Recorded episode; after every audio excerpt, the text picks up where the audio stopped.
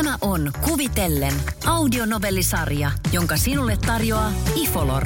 Tervetuloa mukaan mielikuvitusmatkalle kuvien maailmaan.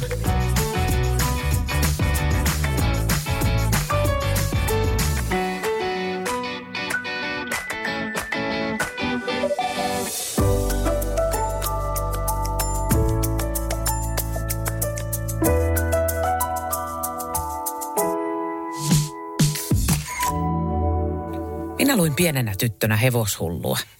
Se oli ihana lehti. Erityisesti sarjakuvat olivat mahtavia.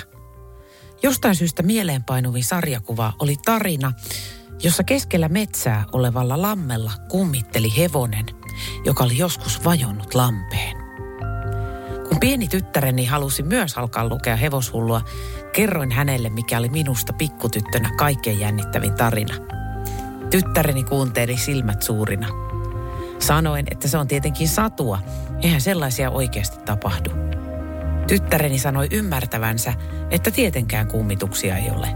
Että päiväkodissakin oli puhuttu, että jos kummituksen näkee, niin kun tempaisee lakanan pois päältä, alta paljastuu aina joku ihan elävä ihminen. Ja että kummituksen lapsi on nenäliina. Nauroimme yhdessä kummituksille. Eihän meillä kummituksiin uskota, se on selvä.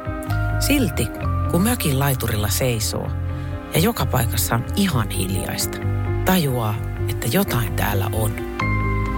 Ei ehkä kummituksia, mutta jotain. Ehkä se on luonto, joka vihdoinkin pääsee kuiskimaan ihmiselle, että elossa ollaan.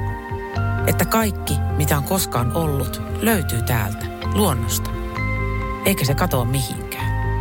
Järvi, metsä, usva ja sammal – ne ovat kaikki hyviä pitämään salaisuuksia.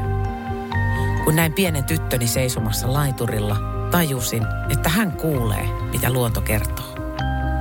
Ja jos hyvin käy, kummitushevonenkin näyttäytyy. Mutta siitä en ole ihan varma. Tässä kuvassa kaikki on sopusoinnussa. Kukaan ei pelkää ketään. Kaikki ovat ystäviä.